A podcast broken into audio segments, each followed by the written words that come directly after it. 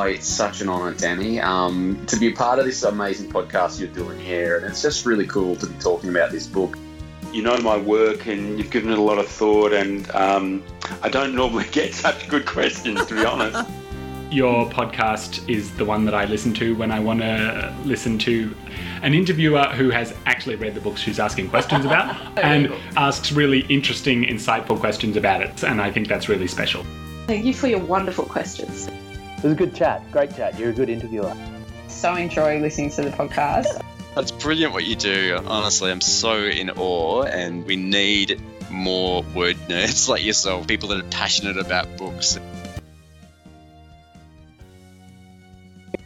This is episode 204. Welcome to the Words and Nerds podcast. I'm your host, Danny V.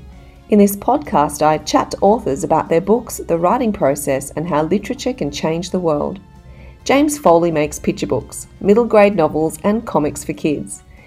He's the author illustrator for the S. Tinker Inc. graphic novel series for middle primary. Brobot, Dungzilla, and Gastronaut star Sally Tinker, the world's foremost inventor under the age of 12. Today, we're going to chat about the fourth in the series, Chickensaurus. James also illustrates the Toffle Towers series written by Tim Harris and has contributed to Total Quack Up and Funny Bones. My Dead Bunny, In the Lion, The Last Viking, and The Last Viking Returns all scored several honours, including Children's Choice Awards, shortlistings in the Children's Book Council of Australia Book of the Year Awards, and selection to the International Youth Library's White Raven list. The sequel to My Dead Bunny, There's Something Weird About Lena, is out now. Children's author Tim Harris is also back in the co hosting chair for this one. Enjoy this episode. Welcome to the Words and Nerds podcast, James Foley. Thanks so much for having me, Danny. It's great to be here. It's great to have you, and welcome to children's author, repeat guest, and general legend, stepping into the co host for this episode, Tim Harris. Hello, hello, everyone. I hope you're all well. I'm Hoping to get some uh, secrets here because, of course, James illustrated uh, Toffle Towers written by Tim. And basically, James, I want to know the dirt on Tim. What's it like working with him? There isn't any dirt. There's there's nothing. Tim is squeaky clean. There's no all, nothing nasty to describe. Um, I wish that I could say that he's a tyrant and that he told me I had to redraw everything, but no, Tim was a dream to work with. Um, I had lots of room to to put my own quirky sense of humor into illustrations into the book, and that's what you want when you're an illustrator. You don't want to be told, "No, his hat has to be red, and he, the building has to look exactly like this." And oh man, when you get when you meet writers like that, you just go red flags. Whoop whoop whoop! You got to get out of there. But um, no, Tim was the ideal. He was the best. We'll, we'll probably have to talk about the Toffle Towers 3 edit at some stage. I'm not sure how, because that rewrite may have affected your illustrations, which I apologise about. No, no, I wasn't brought on to um to illustrate number three until that was done, I think. Oh, okay, good. Because yeah. otherwise it would have been everyone's work out the window. it was it was essentially rewriting the so it wasn't an edit it was actually a, this structural edit is rewrite the whole thing. Oh wow! Yeah. Well, uh, I think maybe the only thing that affected me then was just maybe my timeline was shifted along. Yeah. yeah. That was probably the only thing that happened. I did end up having to do illustrations in the middle of book week in Sydney. That's the only thing. That's the only thing. Everything else is fine. Well, tell us about that process, Tim. So, would you normally give drafts to James, and James would start the illustrating process? But then, if you get a huge structural edit, then that's a problem. It Could potentially be a problem. Yeah, it could. It could potentially be a problem. I think, by the sounds of it, um, the manuscripts only get through once they're approved it to a certain degree. So if so, for instance, with book three, that was a whole rewrite. So in other words, it would be fruitless. Which I'm glad. That's why I apologise because I thought, oh no, I hope he hasn't, you know, done it and then had to scrap everything. So yeah, it was a complete rewrite. So it would be fruitless to send him that first draft because it was none of it, you know, went through. A tiny bit went through to to the rewrite. Um, yeah, so that's the process. Um, but then I, I get this lovely, generous email from James that says, um, here's all of my process drawings for book one, uh, which I'll let James sort of tell you more about. But the cool thing is, gee, it makes for some great school talks because kids love seeing this. So you can kind of show them early concept sketches, how key language is used. Um, you know, James actually scours the text for uh, the key adjectives, the verbs, the technical nouns, these things that an illustration essentially is based off um, yeah and then and then interpreted and kids really enjoy seeing that stuff but i will let i'll let james tell you more about that because there's a lot of there's a lot of illustrating that doesn't get seen Mm, and I love that from Yeah, that's social true. media, James. I've seen I've seen all those process um, drafts on social media, and I absolutely love them. So, yeah, tell us about you, you sharing them with Tim, and tell us how you use them. Yeah, for sure. I think backtrack just for a second because we're talking about draft and and whether whether I get the manuscript at an early stage or late. I think with book two and book three, I got it at a late stage, but with book one, I got it at a very early stage. Um, when um, some of the characters had different names, some of the characters were multiple people, and they got turned into one person instead.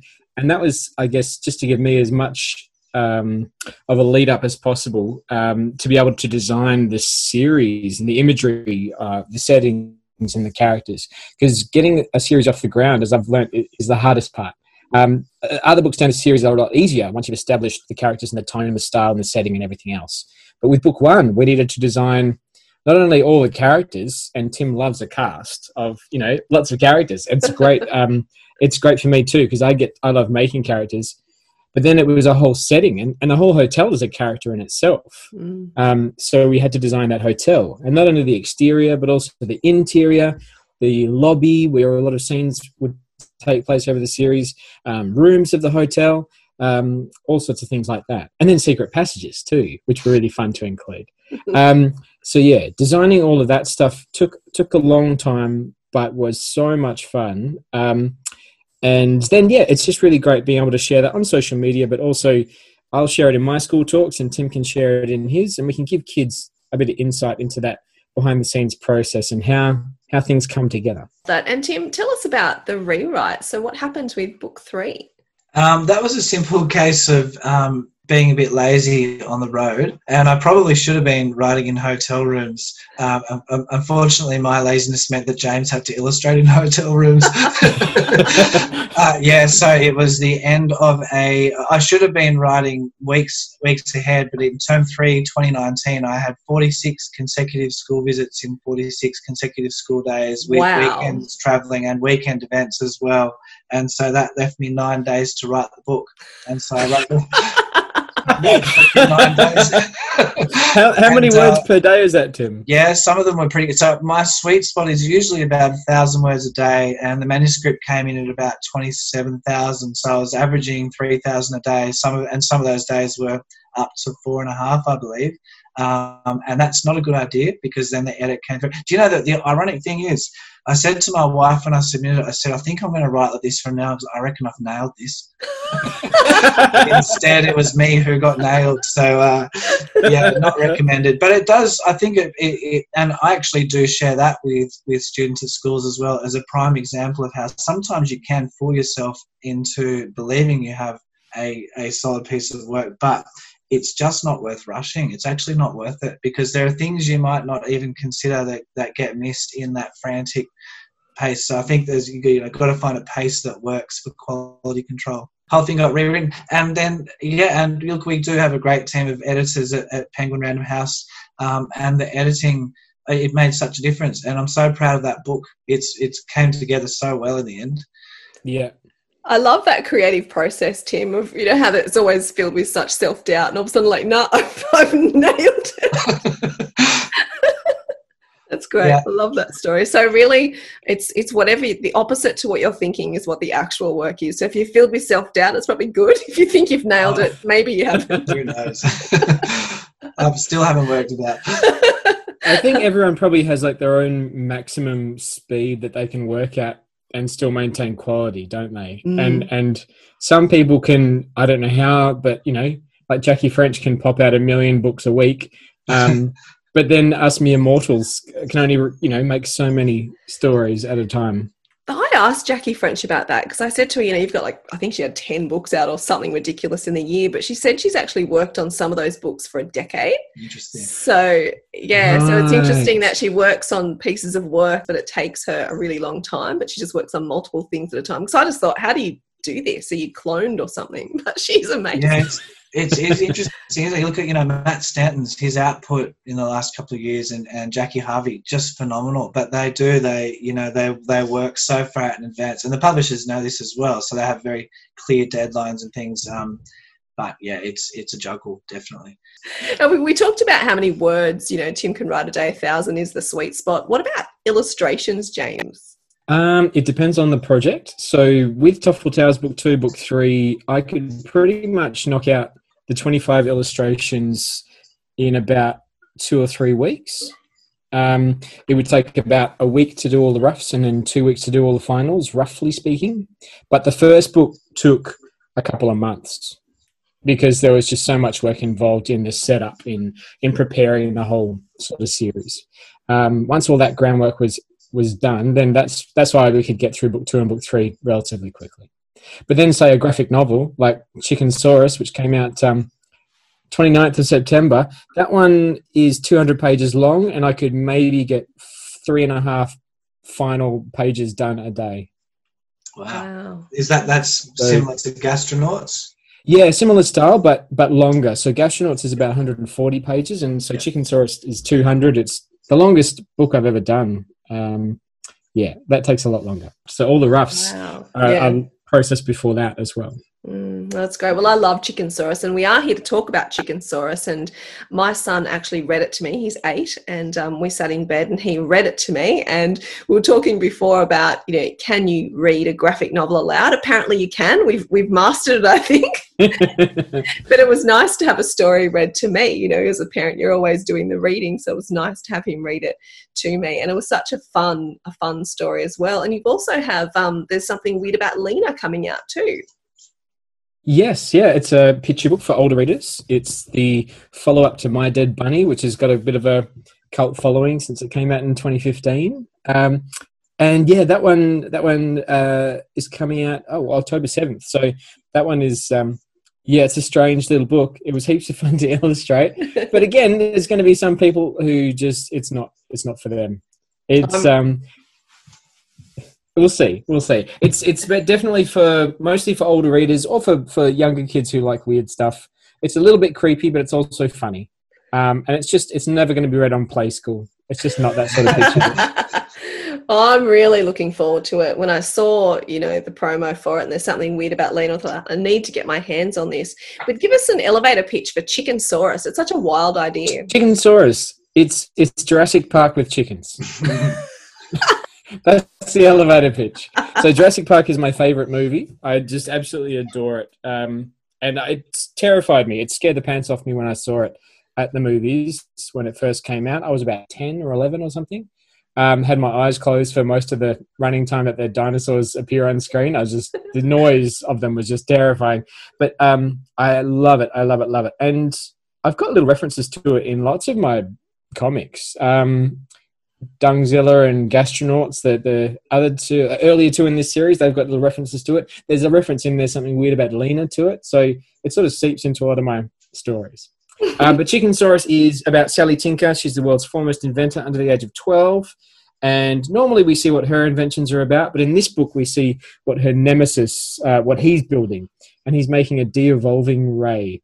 So you can zap things and de-evolve them into one of their more primitive ancestors. So if you zap a goldfish, you'd get a prehistoric fish. If you zap a human, you'd get a prehistoric ape. And if you zap a chicken, you'll get a dinosaur. And so Dexter Maelstrom, he's the, the rival to Sally. He's been creating all these strange little chicken dinosaurs, uh, including a Chickensaurus rex, a Velocirooster, um, uh, an Eggosaurus, a Trifeathertops, and uh, one day he ran out of chickens, so he used a duck and he made a pterodactyl. so there's all these strange, um, wacky chicken dinosaur hybrids. And then, of course, they get loose and cause lots of destruction. And, you know, we got to find out if Dexter is the one behind this foul plot or if somebody else is the bad egg. Oh, I think nice. I've got to ask because there's so much nice wordplay going on there, James. Are you are you coming up with ideas visually and conceptually in your head, or are you actually coming up with the word ideas first and then going from that? Good question. It's a combination of both. So I'm partly just sketching strange little chicken dinosaurs and seeing what I can come up with. But then I'm also thinking, what are the most common dinosaurs that everybody knows, um, so that they'll actually get the puns. Yes. So everyone knows what a Tyrannosaurus Rex is. Everyone knows what a Velociraptor is, and a Triceratops, and a Stegosaurus, and a um. We all know what a velociraptor is. is that what I said? yeah. I'm so used to saying Velociraptor. I just don't know if Colonel Sanders knows what that is because that's profit. oh my goodness! Well, no, they have to they have to catch it first. That's the, um, that's the old joke about the, the, the farmer who who bred a chicken that's got three legs, and everyone's like, "Oh wow, what do the legs taste like?" And he goes, "I can't catch it. I got no idea." um, yeah, so I, I just sort of did a combination of sketches. Then I thought of the real dinosaur names, and then said, "Okay, what chicken puns can I make out of these ones?" Yep. And then those are the ones that ended up in the book. What do you like about working on something when you're both the writer and the illustrator? Because we've talked about, you know, the collaboration specifically with Tim. What is it you like about working on something when you're when you're doing both? You get to have full control over the whole process and over the whole story, which is really nice. Um, it does mean more responsibility, though, as well, in a way. Like if it if it tanks for whatever reason, then it's all your fault. You can't blame Um, Tim.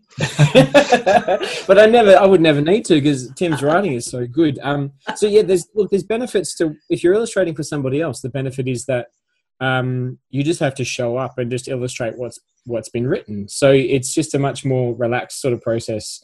Um, but you just don't have control over the whole story. Um, luckily, with Tim's stuff, there's all sorts of things to draw that are really fun to draw anyway. So um, I don't have to be a diva and go, I'm not drawing that. I'm going to my trailer. You know, that's I would never do that anyway. Um, but do you know what I mean? So yeah, with with with Chickensaurus and the other comics that I've made and some of the picture books I've done by myself, I guess I just get to have full control and and I get to make a story that's about something that I really want to make it about. So I, I can pick things that are really fun to draw, but I can also try and sneak a little message into there as well. Yeah, it's a wild idea. The um, the ray gun that turns you know the, the current animals into prehistoric animals, and my kid just loved it. How do you know that kids of that age group are going to find that funny and wild and entertaining, or don't you? I I just kind of I just kind of guess. I think my maturity level is pretty much still there at that same age. So the stuff that I'm interested in and the the awe and wonder that I find in in in science and crazy sci-fi topics is pretty much the same way I felt when I was that age. So yeah, I I kind of just hope that if I find it interesting and funny that some other kids my age my mental my mental age are going to find it interesting and funny too Well, look, I Um, found it funny too, James. I found it hilarious and funny too. I was laughing right along with the eight year old. Oh good. Excellent. You must be the same maturity age as me then. I think we just might have established that.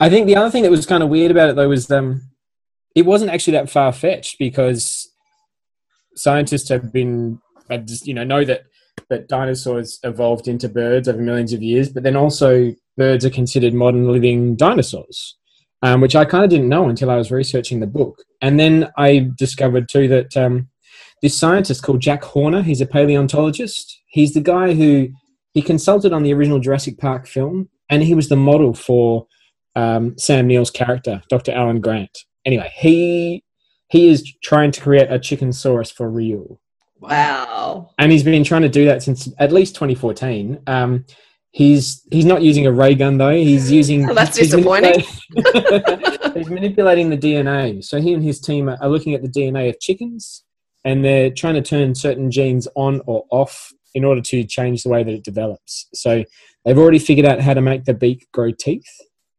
Wow. They've already figured out how to do that. Um, but they're also working on trying to make it grow like a long lizardy sort of tail and trying to make it grow arms with claws instead of wings. And these are things that these are features that dinosaurs had um, along the way. Um, there were even some some dinosaurs discovered in the last couple of years that look very much like birds, except Hmm. they have claws coming out of the end of their wings. Um, so yeah, it's not that far fetched, and they'll probably do it in our lifetime. It'll be a chicken saurus, but it'll be like the size of a chicken. Don't you find it bizarre that scientists are working on creating an animal that's probably going to eat them? Hopefully, yeah, I mean, they, they they don't sound too worried. They're just saying it'll still be a chicken. It'll just be a chicken with teeth and Hmm. and a tail. And it's like, yeah, but that sounds like every single sci-fi, you know, tropes, plot. Um, it, it, you I know, what the- you create will come back to haunt you. I think it's probably going to struggle to make a little ripple in a glass of water sitting in a car. It's going to have to be jumping from a pretty high distance. So it's you know it's the kamikaze chicken sauce that's going to going to have that effect on the cinema audience. That's right. But then maybe it will end up in KFC, like the Velocirooster. You know, maybe you'll be able to get a chicken saurus snack pack or something. Oh man. Wow. And as usual, the conversation has taken a turn. now, Tim, you've got something special cooked up, haven't you? Speaking of I KFC and Rooster. I do have something special cooked up. For listeners and viewers who may remember um, a few episodes ago, or probably 10 or 12 ago now, we had a book quiz with um, some authors. And I think I think Jacqueline Harvey ended up coming out on top, didn't she, Danny? Yeah, she did. She did. She, She- smashed it. And who did she take down in that episode? I think. Felice? Um, so, James, in short, where I'm going with this ramble is the quiz was how well do you know your own book? oh no! So I've gone through Gastronauts, uh, which I'm holding holding here in my hand, and I have five questions because I've look I've chosen an odd number because we will have a winner. It will be either Danny and myself, or you. Someone will come out with three plus points. Um, some of the questions are harder than others, but you have to make sure that you don't have the book and you're at your uh, in your studio there, so you can't No. reference it. It's not Okay. here. And look, just before we start, Tim is the hardest marker ever. Last time he was giving out quarter points, James. What? I must warn you, quarter points. what was it like in your primary school class, Tim? Well, it quarter was- point for you. Yeah, it was three and a quarter out of five stars. Good. okay, first question. Word for word, what is the first sentence in Gastronauts? Um, yeah, all the books start with. Um, oh man, I'm going to get quarter points for this. um, uh, greetings, I'm Sally Tinker, the world's foremost inventor under the age of 12. One out of one. Well done. Oh, one Okay. point. That's massive for Tim. That's, Massive. that's really well done. Okay, next question. Um, early in the book, approximately page seven. Um, Sally, Sally has shrinkified three objects. Yes, What are they? they are a boot, a coin, a 20 cent coin, by the way, and ah, um, what is the third thing? Uh, a rubber ducky. Bing! Two and a quarter out of two. Because the 20 cent coin, you know, look, you're calling me harsh, but I'm, I'm going to go bonus marks here. Oh, Okay. fantastic. It just goes from one extreme to the other. okay, next question. What is the only way to stop um, to stop Joe being smart with the smart chip? To stop him being smart with the smart chip. Well, to, to stop the um, the smart chip getting to his brain. Oh, um, well, if if you can't um, if you can't neutralize all the little smart bots and everything, then you have to get onto the smart chip itself, and you have to manually shut it down using the control panel. Bing! he's he's good. He's killing it. Ne- next question. This is this is the hardest one. In fact, I've been looking forward to this one. Um, there is a a very hilariously illustrated full page. So this I should explain to the listener and viewer. Um, uh, a lot of the pages have, have sp- sort of been split into panels, but we have a full page illustration of Sally Tinker's brother uh, Joe. blowing wind in a public space and it's just going everywhere um, and there's a bus what number is on the bus Oh, you're kidding. um, usually, if I include a number, it's somebody's birthday in a book. Um, so I'm wondering if I've done that. Can you tell me how many digits it is? uh, no uh, look, okay, Um, uh, look, I'll, I'll, fair enough. I'll, I'll say there's four digits. Okay, then it will be two one one two. Bing! Oh, wow. Shouldn't have given the clue. Okay, so what's the significance of that Yeah, number? who was born on the 21st of the 12th? That book is that book is dedicated to my son, Oh, um, and it's his birthday. Oh, lovely. So if you ever forget, you just flick through your book. That's right. Let's. What number was that bus again?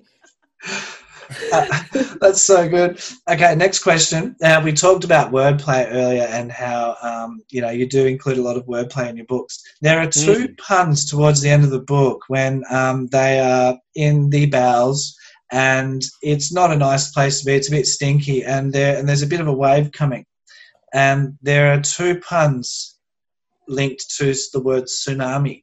What are Yes. the two puns? A punami and a prunami. James Foley has just scored five out of five. Congratulations. No, five and a quarter. and a Five and a quarter. quarter That's out of five. For the bonus question, James, Yes. uh, what is the ISBN of Gastronauts? well, usually when I'm choosing the ISBN, I use people's birthdays. So so, who was born on nine seven eight one nine two five five nine one six eight two?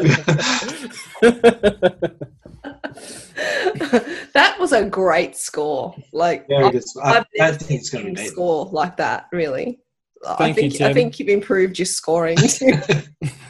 Thanks. Look, I have a reputation to not maintain, so Poor Felice, he's listening to this, going, "I got one and a quarter points." yeah, yeah. James, I want to just talk a little bit more about your illustrations. Can you tell us how you developed your style? Because I'm looking at Chickensaurus and I love the pictures and the visuals. They're just so they're awesome. Um, and it is different to something like Toffle Towers, but how do you develop your own style as an illustrator? it's kind of it's a mysterious sort of thing. I think um, when I first started, I tried copying the styles of famous cartoons, famous cartoonists, people that I whose work I admired. So to start learning to draw characters and cartoon characters, I started learning to draw the Simpsons characters. They just come out when I was a kid when I was in primary school, and this this older kid down the road taught me how to draw Bart Simpson, and he has no idea I I don't even remember what his name was, and he doesn't live there anymore. He moved away, but he he was the one who sort of helped start my entire career. It's ridiculous. One tiny little event um, back then. I mean, I always loved drawing before that, but the way that he showed me how to draw that character then kick-started me then drawing in a similar sort of style. So you just sort of pick up things along the way. I think illustrators are probably like bowerbirds. You know, we just sort of pick up little bits and pieces and, and collect them, and they end up being part of our own style.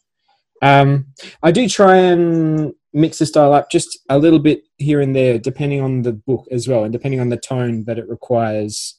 Um, so the style for My Dead Bunny and There's Something Weird About Lena is, is very sort of gothic and dark, and it's black and white with only certain little spot colors in it, and I use photographic textures in it, um, which makes it look like a little cartoon horror film which is very different to the style I used in my very first picture book called The Last Viking, which was a digital watercolor style, which is kind of very soft and airy and light and colorful. Um, and that's different to the style we use for Toffle Towers, which is which is very cartoony and just block grays and with a little bit of nice sort of texture to to to break it up a little bit. Um, so yeah, I just try and pick up what's going to work for the book. But to answer the question in a really short way, and I I think this is true. I heard it from somebody else down the line. You develop your style when you stop trying to draw like anybody else, mm. and you just accept what your drawings look like, and that takes a while. You have to try to be lots of other people first before you can start to accept that this is the way that my drawings look, and I'm kind of okay with that. I love that answer. And I love how you described the new book as cartoon horror film. I can't wait to get it now. yeah, it's not gory, but I just I always love stories that have that creepy feeling, but also are funny mm. because the creepiness builds up the tension, and the funny funniness, the humor cuts through the tension and releases it. So it's a nice balance to have. I don't think it doesn't need to be gory because that stops it being funny. yeah, well, I'm going to my local bookshop tomorrow and I'm getting it because I can't wait to look at it. Awesome, thank you. This this is a process question, James, uh, about the difference in time between a black and white and a color illustration. For example, a cover of a book or or a, an illustration in a picture book compared to an illustration, a black and white full page. How much difference in time is there? Uh yeah, yeah, good question. Um yeah, if Chickensaurus was was full color, it it would have taken me a lot longer. Um, Shades of Grey is it's just much easier to apply because you're not having to consider the ways that different colors sit next to each other. Um, shades of grey are all, always going to sit well next to each other. All you've got to worry about basically is the difference in um, uh, brightness and darkness. Um, you don't have to worry about hue and the way that different colors will look next to each other. It also complicates matters when I'm a bit colorblind.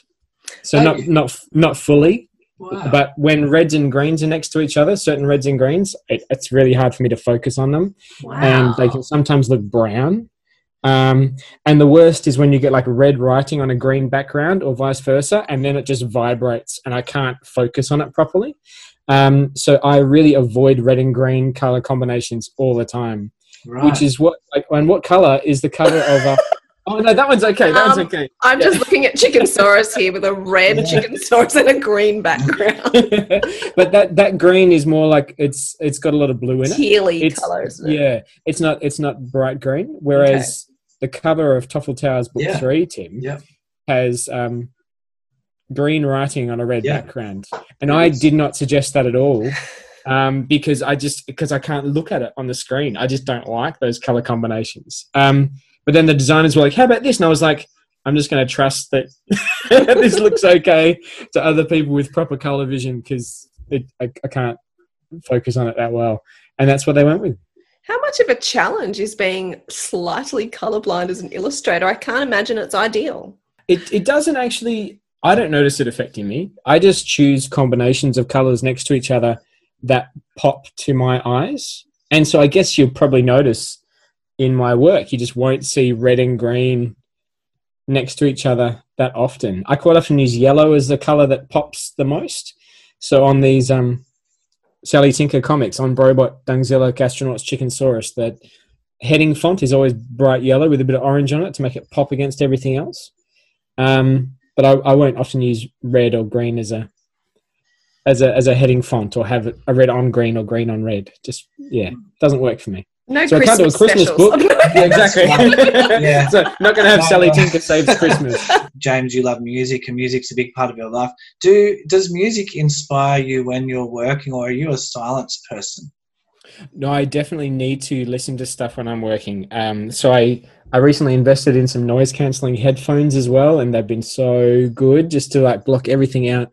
I can be in the studio and I can either listen to news. Um, I've been rapidly keeping up with world news, particularly US politics, since about 2016. No surprises why that's the date. Um, but I often listen to yeah music and podcasts and stuff too. So I can't listen to anything that's talking when I'm writing. Yep. Um, it just doesn't work. It's the same part of the brain. But drawing, I can be singing to myself and drawing it doesn't make an effect because it's like the words and the visual parts of my brain are different parts. They can do it at the same time. Your top three albums of 2020. Oh, mate, I what I've been listening to is stuff that I don't even know if it came out in 2020. Yeah, no, it doesn't have to be released this year. Let's just say three, three, three most listened to albums this year, regardless of release date. All right, I'm opening my phone so I can double check what are the most what are the most listened to. I listened to the Hamilton soundtrack over and over and over and over again in lockdown earlier this year when I was working on Chickensaurus. So definitely the Hamilton um, soundtrack. Um, what else have I been listening to? What's the most obvious stuff? I've been listening to a lot of a band called Lake Street Dive, which are from the US. Um, they're really great. They they have this sort of mix of soul and um, rock and roll and Motown. Their kind of biggest influences are the Beatles and and Motown. So if you, if you like those two sort of styles mashed up, then look up Lake Street Dive. Rachael um, Price is the lead singer, and her voice is just incredible. And she was actually born in Perth, um, of all Go. places. Yeah. Um, but then she moved. Uh, her family, I guess, were from the US originally or something, and now, yeah, she lives over there, and they tour in the US. They're fantastic, and also Jack Garratt. Um, I just love the the intricacies and the depth of, of his songs. They've got so much detail in them, so many sounds going on at once, and there's some really good amped up sort of songs on his new album, Love, Death, and Dancing, that I've been listening to a lot. Um, if I need to, you know, amp myself up to get some energy to draw, then I can pop on some of that. It's great. And and Tim, you're a musician yourself. What about you? Three things that you've been listening to lately? Don't even worry about release dates because I don't even listen to anything that's released 2020. Like, yeah, um, uh, I'm a I'm a huge. Um, I'm not sure if any of the the listeners or viewers will know uh, the Divine Comedy from Ireland. So they say that um, Neil Hannon, who's the brains behind the Divine Comedy, is to Ireland as to Neil Finn is to Australia and New Zealand. He's sort of uh, wow. yeah, he's, he's a very brilliant songwriter. So a lot of divine comedy. Um, Kacey Musgraves, the American country artist, my five-year-old daughter and I are loving her stuff at the moment. So we've been listening to. In fact, when, while we were cooking dinner tonight, I said, you know, come on Adelaide, let's let's chop some veggies together and we can listen to some Kacey. So we had a good old sing-along in our um, twang voices, which was fun. And then third one, oh yeah, there's a guy from Norway called Sondre Lerche who has an album called Patience. And right, everyone, you've got to look up a song called um, "Why Would I Let You Go" and listen to that. "Why Would I Let You Go" by Sondre Lerche is an absolute masterpiece of music. So that's that's me. What about you, Danny? Fantastic. Oh, look, you guys are too cool for me when it comes to music because I'm sitting here going, please don't ask me. Look, my favorite radio station is Coles Radio, so that's quite telling. and and uh, look, the most played things on my phone would be Coldplay, Faker, Oasis, Bic Runga, and my kids. I don't know if this is good parenting or not, but they, they know all the words to Linkin Park. So Wow. I haven't listened to some Bic Runga in a while. I've got some of her albums here, Oh, so she's thanks for reminding me, glorious. Danny. Yeah, She- her she's voice is just astonishing, isn't it? I've got to get back into some of that. absolutely. And Tim, We're, we're both big fans of um, a band from Manchester called Elbow. Yes. Um, have you have you got their live album live at the Ritz that was released this year? Um, speaking of Manchester, no, I don't. But I did pick up Doves' new album, who is Elbow's good mates from Manchester, and they have a new Ah. album. No, I haven't got the Elbow live. It's cool. It's a great little one. Absolutely. And I'm going to check out all the music you guys have mentioned. I'm going to be about 10% cooler tomorrow. we are not cool. You'll be ten percent more of a daggy dad. That's tomorrow. right. Yeah. But none of you guys mentioned Coles Radio. Come I'm still waiting for you to agree with me. Go, yeah, and some great 90s music going. And I'm like, yeah, that's, that's what I want in my life. Now, James, here's a question for you. Why do you write slash illustrate? Oh man, okay. You're sending me down the existential rabbit hole here, Danny. Um, um, I I do it because I've always done it and always enjoyed it, and because I just don't want to do anything else. Um, I mean, I could have really applied myself and become a primary teacher like Tim did, but I just didn't think I'd have the stamina to do it every day. I just thought it's a really tough job, and prime primary school teachers and other teachers don't get enough credit for what they do. It's a really hard job. Um, I could have become a librarian, perhaps, or I just I don't think I would have survived in any sort of corporate setting. I just don't think it would have suited me at all. Um, it's much nicer having the freedom to kind of be your own boss. You know, editors are kind of our bosses, but you know, we're kind of our, we're kind of, we, we we're basically on these little short-term contracts, and we're our own bosses, and and we get to make things that didn't exist, and we get to talk to kids and encourage them and educate them and um, entertain them and Do Yeah, I- yeah, exactly right. I mean, there's there's there's bad parts to any job, but also I think all the good stuff in this job outweighs the bad, and I just can't myself see myself doing anything else.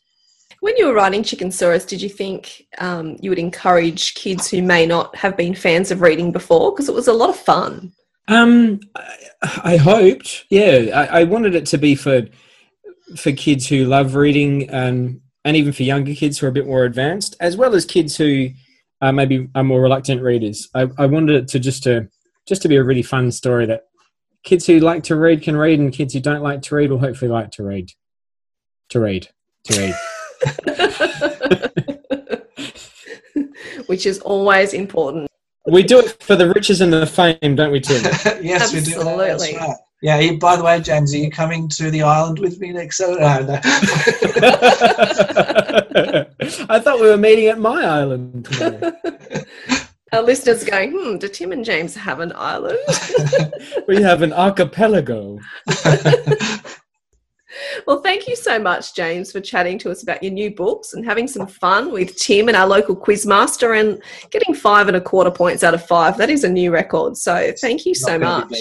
Be beaten. oh no, thank you. Thanks so much for having me. And Tim, I'll I'll transfer that twenty dollar bribe to you straight after the. Uh, I know you guys were so nice to each other. next time, next time we'll have some argy bargy ready. We'll have some we'll have some A some few. grievance. A few. No, it was next, lovely. next time, I'm genuinely diving into the ISB questions, ISBN questions, and I'll be like, Tim, how how dare you steal some coconuts from my island?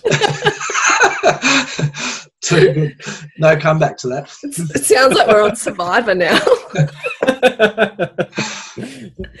and thank you, Tim. It's always a pleasure to have you in the co hosting chair. So it's lovely to have you back and uh, have a little bit of a quiz back in the podcast. Thank you, Danny, and it's been nice to hear hear more more from James as well.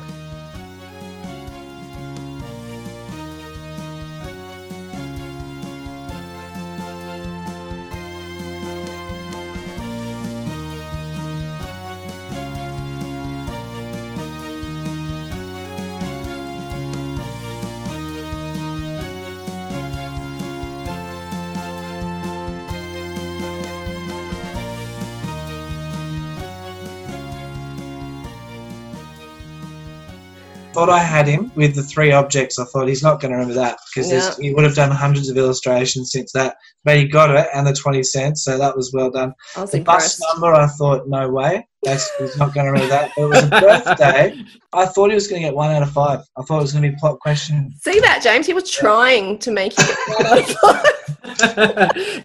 On the bus, the same spread as the bus, there are five onomatopoeic words to symbolize the bus. I Well, thought you were going to ask me about that. I should have. Um, I think one of them might be poot. Yep. Uh, F R R T, furt. How does he do it? I don't know. it's Um, amazing. Uh, uh, P H T H L B P H, something like that. No, sorry. That's a quarter of a mark gone, even though it's only twenty percent. no. Uh, what are the other ones? Okay, BIP, B-I-P. Oh yeah. The next one's hilarious. Fweet. W-E-E-T. And then PWAP. P-W-A-R-P. That would have been the best question. Oh, You should have done that. I should have have done split that it up. one. You could have split it up into one fifth of a point.